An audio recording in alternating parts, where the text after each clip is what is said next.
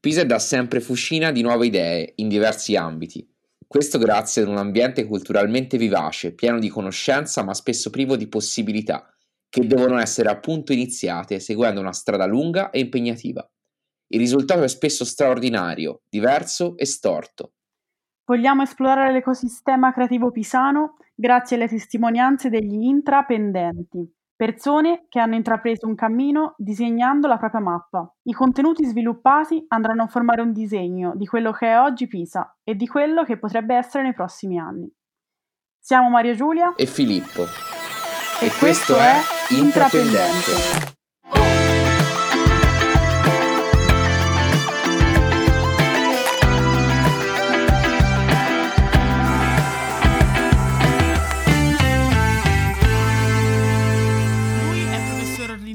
Di algoritmi al Dipartimento di Informatica, insignito nel 2019 dell'Ordine del Cherubino. Attualmente ricopre il ruolo di coordinatore del dottorato regionale Pegaso in informatica, svolto in partnership tra l'Università di Pisa, Firenze e Siena, ed inoltre è membro del Comitato Tecnico Scientifico della Fondazione per l'Innovazione e lo Sviluppo Imprenditoriale della Camera di Commercio di Pisa, in rappresentanza ovviamente della propria università, e prorettore all'informatica. È membro del direttivo del Master in Big Data, promosso dall'Università di Pisa e dal CNR, che coinvolge scuole di eccellenza toscane. Dal 2010 al 2016 è stato prorettore alla ricerca applicata e all'innovazione e visiting professor in varie università internazionali, tra cui MIT, Harvard. Inoltre è stato promotore del programma PhD Plus, pubblicato oltre 150 pubblicazioni sulle riviste, è inoltre stato membro del panel degli esperti degli IRC per la fase advanced. Infine, ma non meno importante, è co-founder dello spin-off universitario Player Rank, che si occupa di sport analytics. È per noi un uh, onore dare il benvenuto a Paolo Ferragina. Professore, benvenuto al nostro podcast Intrapendente. Grazie e grazie per l'invito. Prof, buonasera. Allora, mh, mm, dal suo curriculum emerge una vita eh, dedicata all'università, uh, ma non banalmente all'università a 360 gradi, quindi uh, ricerca, insegnamento, ma anche trasferimento tecnologico. Può darci una sua prospettiva sul mondo, post, mondo universitario post-Covid, su questi tre temi così importanti, chiave non solo per l'università, ma anche per la, per la società in generale? Allora, io questi mesi li ho vissuti eh, in maniera intensa per il ruolo di prorettore all'informatica, anche perché siamo stati travolti all'inizio di marzo da, dalla necessità di dover portare in linea circa 2300 corsi che l'Università di Pisa doveva erogare nel secondo semestre e tutto l'Ateneo è stato bravissimo a reagire non soltanto grazie agli strumenti digitali che poi abbiamo messo a disposizione, ma per la disponibilità e la collaborazione di tutti i colleghi. E in pochissimi giorni siamo stati diciamo, attivi, abbiamo superato più dell'85% dei corsi e dopo una settimana abbiamo raggiunto il, praticamente il 100%. Ora, questo secondo me è stato un evento mh, che nella sua drammaticità ha messo in evidenza come, e quindi mi, mi riallaccia a una di quelle tre dimensioni, cambierà completamente la didattica non fosse altro perché ha portato e ha reso digitali o quasi digitali quasi tutti i colleghi, diciamo tutti i colleghi che hanno eh, erogato lezioni nel secondo semestre. Nessun decreto rettorale o mm, diciamo eh, legge dello Stato avrebbe potuto realizzare questa trasformazione digitale. Credo che da questa situazione di necessità dobbiamo trarre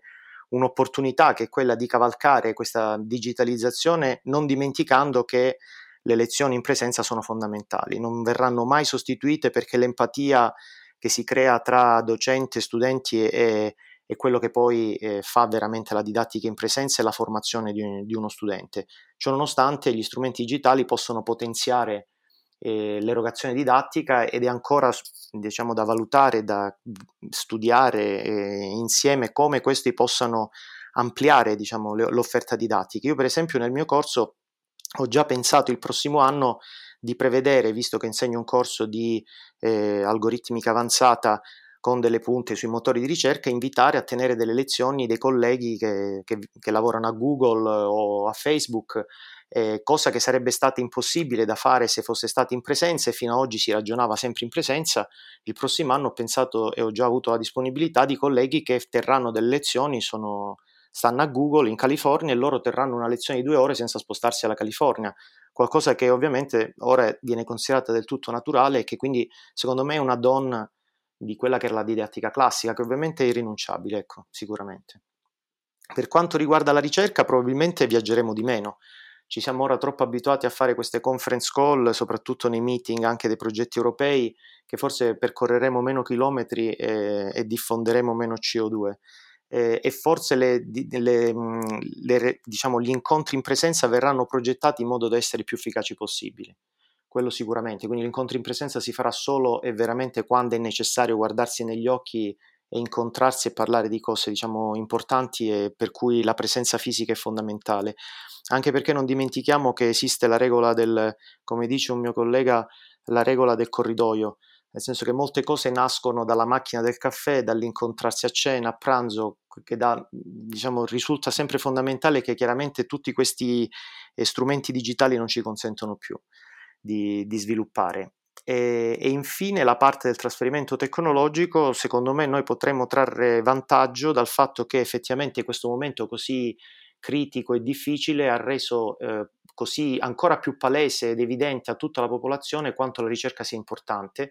e quanto la ricerca possa essere di impatto sulla società. Eh, e come la distanza tra ricerca e impatto sia sicuramente ormai del tutto trascurabile in tantissime aree ehm, e quindi bisogna su questo in, diciamo, andare sempre più avanti nel costruire ricerca che eh, realizzi un impatto sociale ed economico, sempre non dimenticando l'aspetto scientifico. Bene, prof, concentriamoci su una delle sue, uh, delle sue attività uh, degli ultimi anni, uh, che è il PhD Plus, uh, al quale ho tra l'altro avuto la fortuna di partecipare nel, nel 2017. E il tema del PhD Plus è, uh, per, chi, per, chi, non lo conoscesse, um, quella de- della promozione dello spirito imprenditoriale nel mondo della ricerca. Ora, uh, dato che si è appunto um, ha, ha, avuto a che fare con questi, con questi temi, qual è secondo lei la competenza più importante che possiamo rubare dalla cassetta degli attrezzi degli imprenditori in questo momento storico così particolare? Allora, mm, se possibile ruberei due cose. La prima è l'adattabilità, che è una delle caratteristiche che i biologi dicono rappresenta l'intelligenza delle specie animali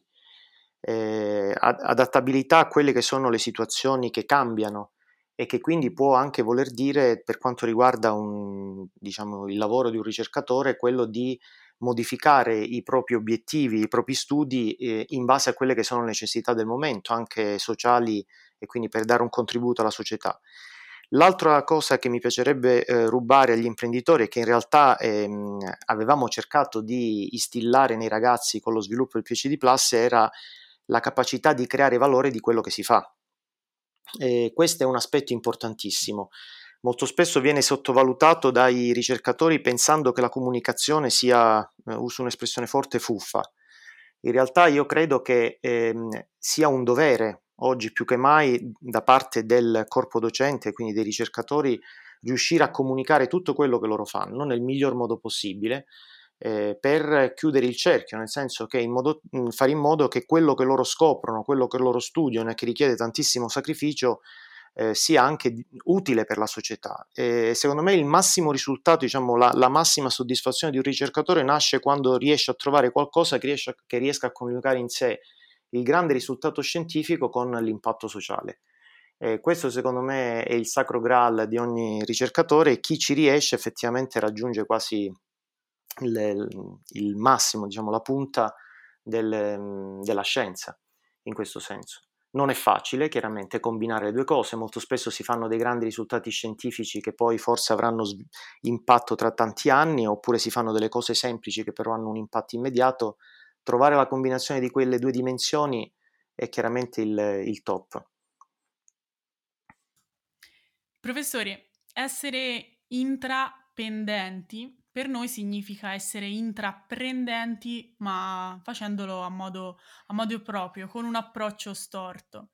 Ci può dare una sua definizione di essere intrapendenti e soprattutto cosa vuol dire per lei essere storto? Essere storto vuol dire non andare dritto, quindi non seguire il gregge, la, quello che è il flusso, le mode del momento. Ora è chiaro che eh, sicuramente nell'ambito scientifico eh, la moda, mettiamolo in questo modo,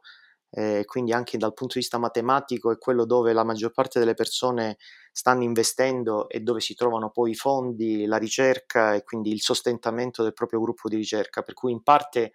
la moda deve essere seguita. Eh, però è fondamentale per sostenere un gruppo di ricerca essere pendenti, nel senso che mh, a- avere la curiosità di esplorare e fare dei salti nel buio, perché sono quei salti nel buio che forse avranno diciamo, un impatto tra 5-10 anni, ma sono quelli che poi foraggiano veramente la scienza e i risultati scientifici. Eh, c'era un bellissimo studio che è apparso su una, ora non mi ricordo se era Science o Nature diversi mesi fa, che confrontavano ehm, quelli che erano i risultati, dove nascevano i risultati innovativi, quindi che facevano la differenza, breakthrough. E, e si diceva che in fondo nascevano dai piccoli gruppi di ricerca. Ecco, questo perché i piccoli gruppi di ricerca, a differenza dei grandi, per, non hanno bisogno di seguire la moda per poter essere finanziati in maniera significativa e quindi possono permettersi ogni tanto di uscire dal gregge e quindi tentare delle strade impervie che poi alcune volte possono avere grande successo. Io credo che questo possa essere, l'ho sempre pensato e ora ve lo dico qui ora in questa intervista, una delle caratteristiche più importanti della ricerca italiana, visto che non possiamo godere di tantissimi fondi, eh, potremmo giocare e sfruttare questa analisi fatta in questo bellissimo articolo cercando di perseguire proprio ehm, la ricerca di risultati particolari, quindi veramente innovativi, breakthrough, per poi lasciare per esempio a gruppi più ampi, anche a gruppi che in Italia si possono formare di grandi dimensioni, nel perseguire nell'espansione di questi. Noi secondo me siamo molto creativi, siamo veramente innovativi in Italia e, e questa nostra caratteristica eh, ci potrebbe permettere di quasi di gruppi Vietcong di giocare questa partita nell'ambito scientifico. Eh, ovviamente ci vuole tanta curiosità, tanta intraprendenza, intrapendenza nel fare questo perché ovviamente ci vuole, questo vuol dire mettere a rischio anche di tantissimi mesi di studio e soprattutto andare anche ad affermare questi studi nell'ambito della comunità scientifica, a difenderli. È molto più facile seguire la moda eh, e seguire quello che fanno tutti gli altri ed è molto più difficile invece diciamo, proporre un nuovo ambito di ricerca, sostenerlo, difenderlo e poi fare in modo che altri gruppi nel mondo lo seguano. Ma secondo me questo potrebbe essere una caratteristica fondamentale della ricerca italiana, anche perché alcune volte, almeno parlo del, del mio campo, investigare nuovi settori eh, può essere una grande sfida, non richiedere tantissimi finanziamenti, però potrebbe portare tante sicuramente soddisfazioni e impatto anche per il nostro Ateneo di visibilità mondiale. Professore, passiamo a un argomento che a noi interessa particolarmente, ovvero quello delle competenze. Io devo essere molto sincera, ehm, riassumere il suo curriculum ci ha messo sicuramente in, in grande difficoltà, visto ovviamente la, la, vastità. Ci può raccontare qual è la sua, la sua caratteristica, quella che eh, le ha permesso di arrivare a, ad avere così tanti successi? E prima, eh, in, inoltre, se ci può raccontare eh, un episodio o comunque mh, mm, qualcosa che le è successo nella sua carriera ehm, riguardo all'insuccesso e come l'ha gestito. Allora, due caratteristiche forse, eh, non parlo dei difetti, eh, de- positive, quindi due caratteristiche secondo me sono la curiosità e la tenacia. La curiosità che è sia scientifica che umana, quindi il fatto di voler interagire con tante persone, tanti colleghi, pensando sempre che dall'interazione uno possa ehm, apprendere cose nuove, quindi curiosità del genere umano e curiosità anche degli argomenti. E questo mi ha portato a spaziare continuamente in diversi ambiti, leggere anche articoli non,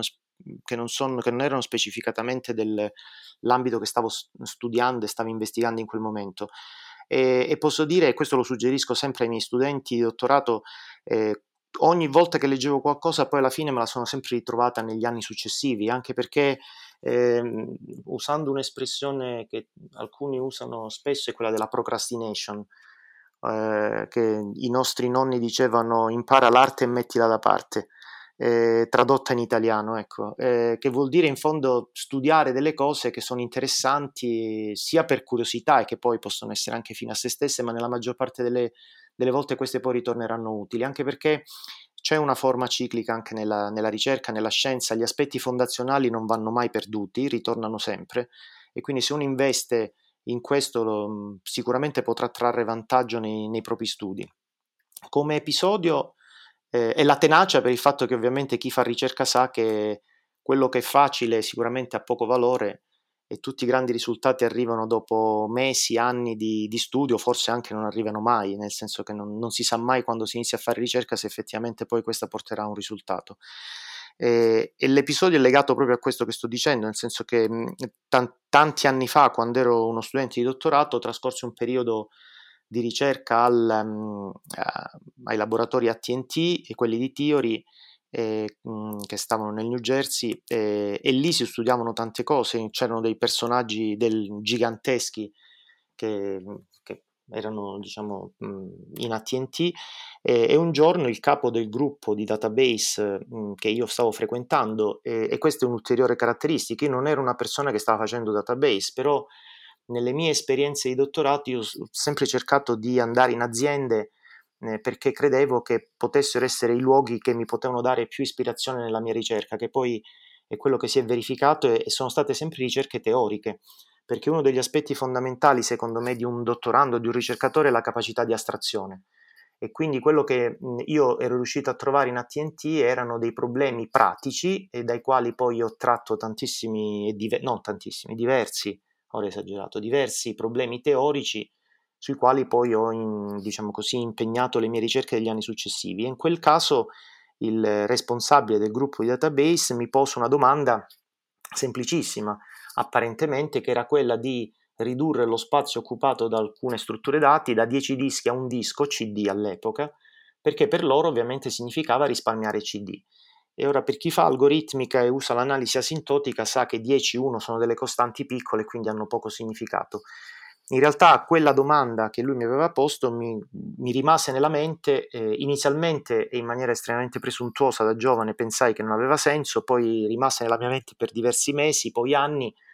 e questa dopo tanti fallimenti eh, e circa 5 anni riuscì a trovare un risultato che ha avuto abbastanza successo e che poi è stato un fallimento perché nell'investigare questo risultato ehm, io pensai che il suo campo di applicazione era il web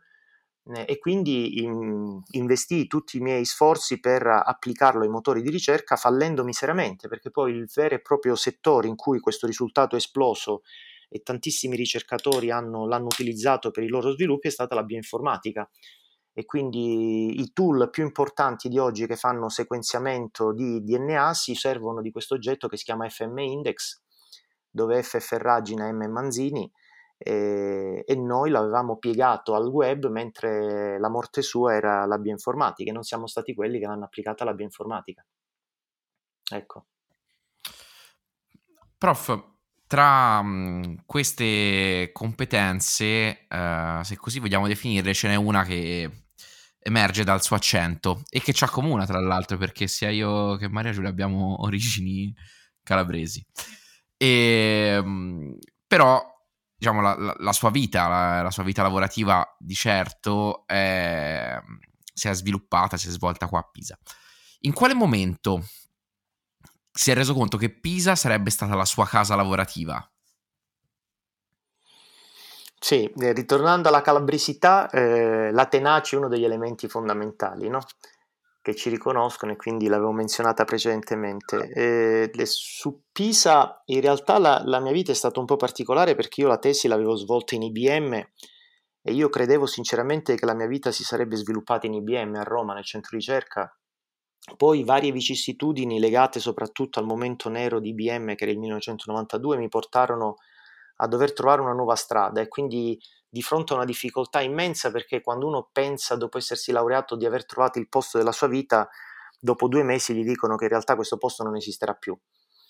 E, ehm, e quindi eh, tornai a Pisa per fare il mio dottorato, riuscii ad entrare al dottorato, che non era una cosa assolutamente facile, soprattutto da chi veniva dall'esterno, quindi da, dall'industria, avendo trascorso un anno a Roma.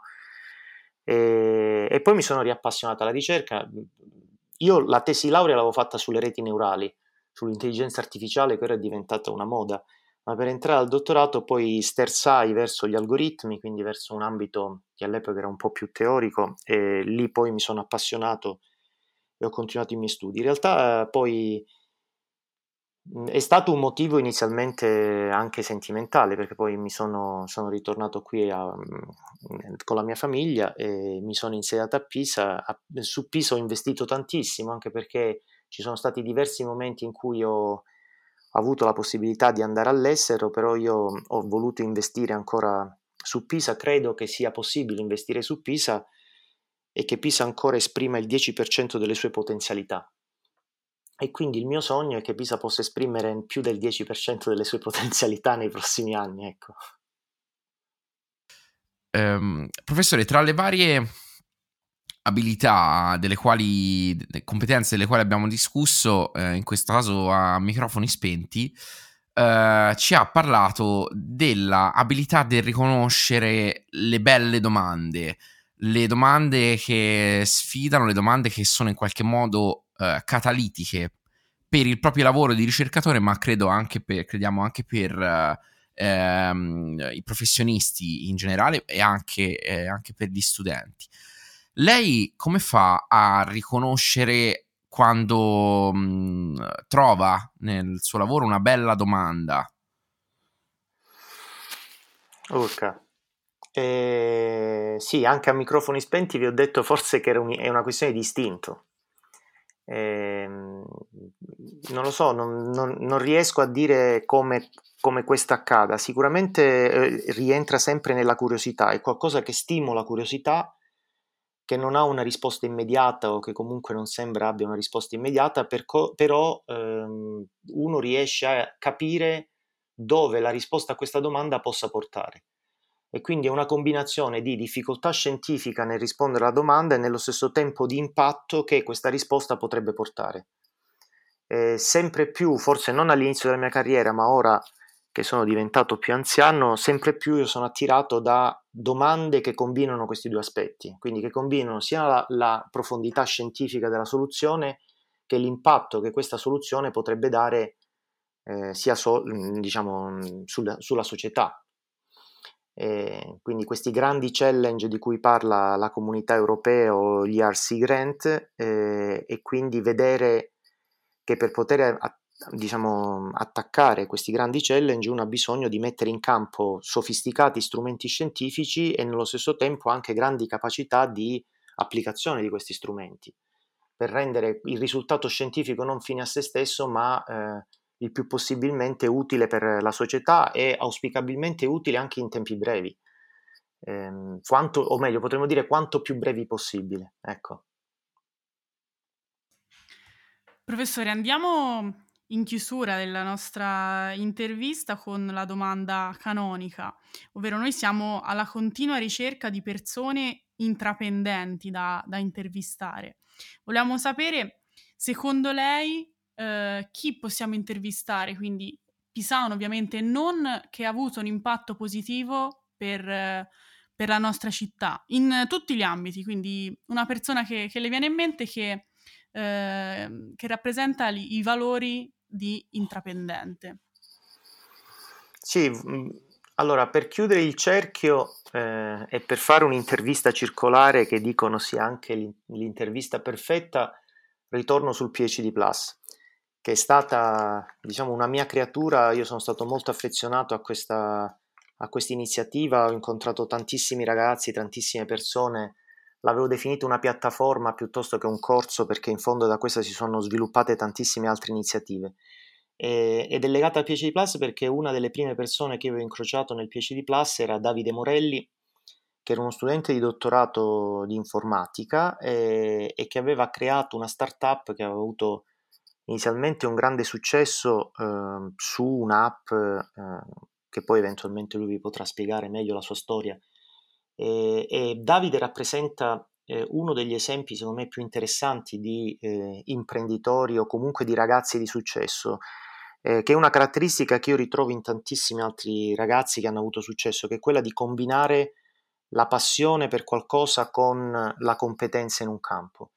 E nel suo caso lui aveva combinato la passione per la musica con la competenza informatica, creando un'app che eh, generava musica eh, in base al battito cardiaco che veniva misurato tramite la luce del, dell'iPhone. Eh, vinsero una competizione interessante, eh, riuscimmo con non poca difficoltà a fare in modo che Davide, anche la sua mh, startup che si chiama BioBeats, diventasse spin-off dell'Università di Pisa eh, e, e, e, avemmo una delle prime, credo, eh, spin-off con tantissimi eh, investitori stranieri, americani. Aveva la sede a Londra, ma il centro di ricerca, il cuore pulsante tecnologico era a Pisa e recentemente hanno venduto la società, è stata acquisita da una grande multinazionale che ha permesso anche nel corso di questi anni, con l'evoluzione della società, trasformarsi da un generatore di musica che era sicuramente carino, divertente, ma probabilmente non appetibile dal punto di vista del business, in un'azienda che produce dispositivi, device, applicativi per la misurazione dello stress, che è diventato uno degli aspetti importanti quindi del wellness o del well-being, non solo personale ma anche lavorativo. E, e Davide quindi è, è, una, è, anche un bel esempio di una startup di successo, di una, in questo caso di una spin-off di successo del nostro Ateneo, che sinceramente io, che ho seguito nel corso di questi anni come osservatore ovviamente, eh, prima come prorettore e poi come diciamo, amico di Davide e di tutti i ragazzi che danno un contributo a quella, a quella società. E, ehm, e, questo e spero appunto che l'esempio di BioBeats venga seguito da sempre più start-up e, e spin-off dell'Università di Pisa proprio per dimostrare che tutte le ricerche che vengono realizzate all'interno della, dell'università non sono soltanto ricerche scientificamente di valore, ma anche imprenditorialmente valide. E questo, e questo secondo me porterebbe quel 10% di cui abbiamo parlato prima ad essere molto più del 10%, che Pisa sicuramente si merita. Professore, noi la, la ringraziamo, sicuramente lo contatteremo. E grazie. Grazie a voi.